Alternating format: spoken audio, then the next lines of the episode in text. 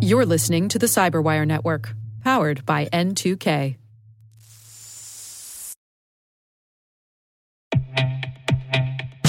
With over 8,000 threat hunters analyzing over 65 trillion signals daily, Microsoft works tirelessly with the federal government to keep our nation's data secure. This 30 year plus partnership is driving mission innovation that is secure by design. Whether optimizing your existing defenses or tackling advanced threats with AI, Microsoft gives you the intelligence and the automation you need to defend at mission scale. Let's work together to stay ahead of emerging threats and secure your mission anywhere. Learn more at aka.ms slash fedcyber. That's aka.ms slash fedcyber.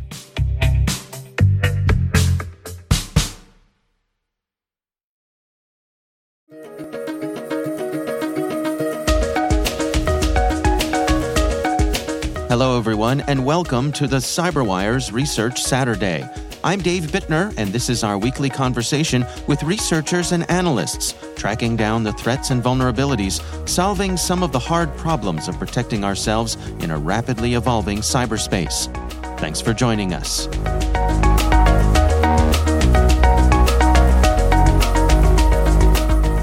Crytox ransomware has been um, around since uh, at least 2020, uh, but uh, it hasn't been in the news. We haven't seen anything major um, back then. That's Deepan Desai from Zscaler. Today we're talking about his team's research on the Crytox ransomware family.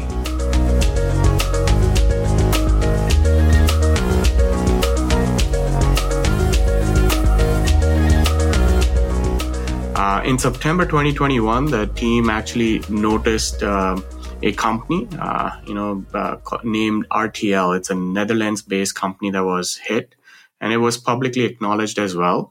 Um, although one of the things that the team noticed back then was uh, the ransom amount was 8,500 euros.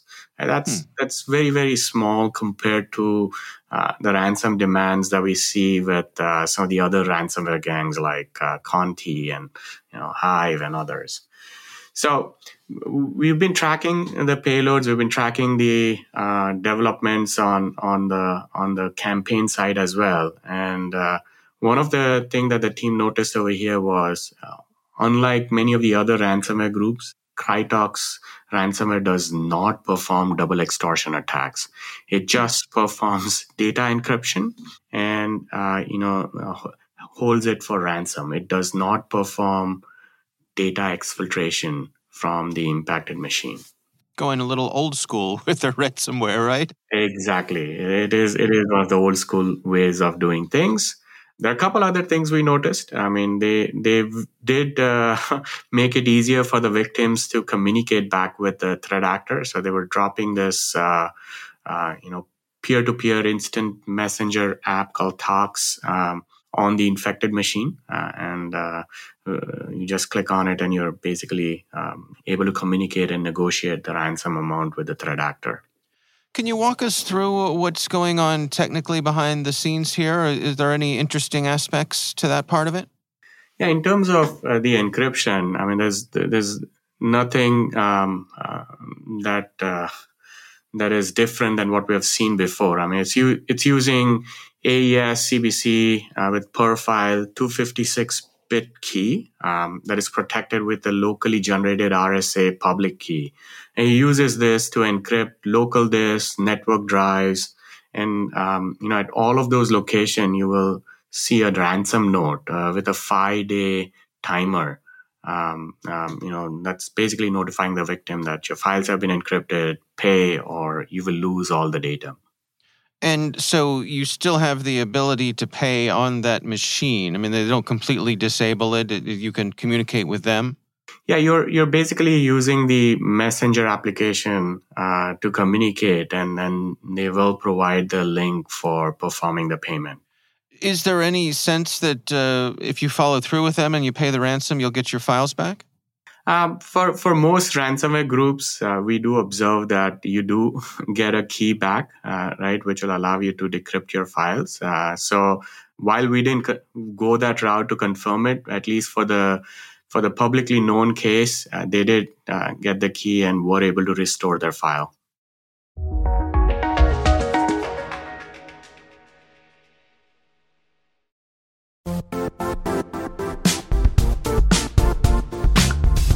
And now, a word from our sponsor, Zscaler, the leader in cloud security. Cyber attackers are using AI in creative ways to compromise users and breach organizations. In a security landscape where you must fight AI with AI, the best AI protection comes from having the best data. Zscaler has extended its zero trust architecture with powerful AI engines that are trained and tuned by 500 trillion daily signals. Learn more about Zscaler Zero Trust Plus AI to prevent ransomware and AI attacks. Experience your world secured. Visit zscaler.com slash zerotrustai.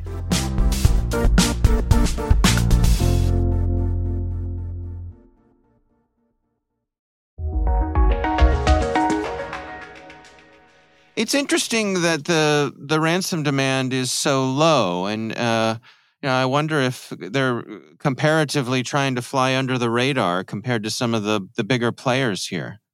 Yeah, that that that does uh, sort of uh, raise his eyebrow. Like, why so low? Uh, maybe they're trying to do uh, um, more development and more testing, and and and yeah, as you pointed out, staying under the radar so that uh, there's no law enforcement action as well, given so much uh, focus on the ransomware uh, threat actors these days. Uh, we also noticed uh, actually while the team was analyzing some of the payloads that uh, the encryption mechanism that they've used it's actually prone to some weaknesses uh, that could actually allow some brute forcing methods um, you know that can result in us decrypting the files as well so definitely not one of those uh, you know uh, sophisticated ransomware payloads. It's it it still pr- probably appears to be a work in progress. And is the group trying to prevent analysis from researchers like yourself? Do they have elements of that in there? They they did have some basic anti debug, anti analysis technique, but nothing to write home about. okay, nothing sophisticated. I mean, is that is that pretty much what you're seeing here with this group? That uh, we wouldn't rate their sophistication as being particularly high. And that is accurate. Yes. Yeah. And so, in terms of folks best protecting themselves against this specific group, what are your recommendations? Yeah, so I think the the the guidance should guidance over here is to look at the ransomware problem holistically. Um, every time I speak to um, you know some of the large organization security leaders, um, I always ask them to look at the problem in four buckets. What are you doing to reduce your external attack surface? Because when these gangs go after you, they will first try to find out what all things are exposed. Uh, they may come through one of the users uh, falling for a phishing attack. They may come uh, after you through an asset that is exposed to the internet. Uh, it could be a server, it could be a workload, it could be your your your system sitting in the corporate environment. Uh, it could be VPN, as I'm um, as we have seen before. Uh, but so look at what you can do to reduce that external attack surface. Second is provide consistent security uh, on all internet bound traffic uh, with full SSL inspection. And that's where a proxy based architecture really helps out. The goal over there is to prevent that initial infection. The third bucket is what can you do to prevent that lateral propagation phase? That's where majority of these ransomware gangs does a lot of damage, right? Having one system going down with a ransomware attack versus the entire environment going down is is the difference between it being a small incident to a org scale breach. So over there, user to app segmentation, app to app microsegmentation plays a very important role in containing this incident to a single host versus entire environment. And then finally, um, in this case, Crytox is not exfilling data, but uh, more than 50% of the ransomware threat actors that were tracking perform data exfiltration as well. So you need to have consistent data loss prevention strategy for all your internet bound traffic, right? Uh, and that's where, again, SSL inspection plays a very important role because these guys are just using public cloud uh, you know SaaS locations to even exfil your data from the infected machines. Yeah, it's really interesting to see uh, as the ransomware, uh, I don't know, ecosystem continues to evolve that we have players coming in and running at all different levels. You know, I think it's it's perhaps easy to say that these folks are kind of at the entry level. You know, not terribly sophisticated, not asking for a lot of money, uh, trying to go unnoticed, and then you have that all the way up to the big players and and everything in between. Exactly. Yeah, it's it's a it's a gamut. Uh, it's a it's a pyramid model where there's like uh, you know highly sophisticated gangs at the top, and then there's like uh, dozens and dozens of these uh, new kids on the block or or more um, work in progress kind of ransomware gangs. Yeah. All right. Well, deep Deepan Desai, thanks for joining us.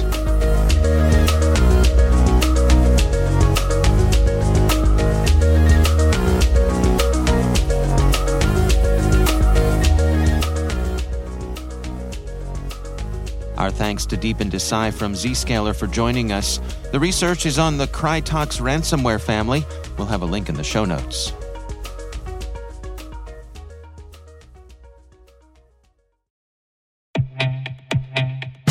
And now, a word from our sponsor, SpyCloud, the leader in operationalizing cybercrime analytics. Traditional threat intelligence is a thing of the past. Cyber criminals are stealing vast amounts of credentials, session cookies, and financial data every day, and it's hard to keep up. SpyCloud is the trusted partner businesses turn to to fully understand their darknet exposure risk and neutralize threats before it's too late. SpyCloud alerts your organization as soon as an employee or customer's data appears on the dark net, so you can act faster than bad actors to prevent cyber attacks like ransomware, session hijacking, account takeover, and online fraud. With insights from the industry's largest repository of recaptured data, protect the digital identities and systems most important to your business. Get your free corporate darknet exposure report at spycloud.com slash cyberwire and see what information criminals have in their hands today. That's spycloud.com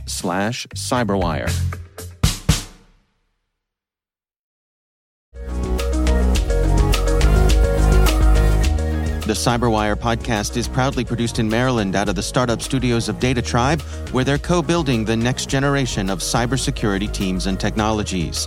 Our amazing Cyberwire team is Rachel Gelfand, Liz Irvin, Elliott Peltzman, Tré Hester, Brandon Karpf, Eliana White, Puru Prakash, Justin Sabie, Tim Nodar, Joe Carrigan, Carole Theriault, Ben Yellin, Nick Veliky, Gina Johnson, Bennett Moe, Chris Russell, John Petrik, Jennifer Eiben, Rick Howard, Peter Kilpe, and I'm Dave Bittner. Thanks for listening. We'll see you back here next week.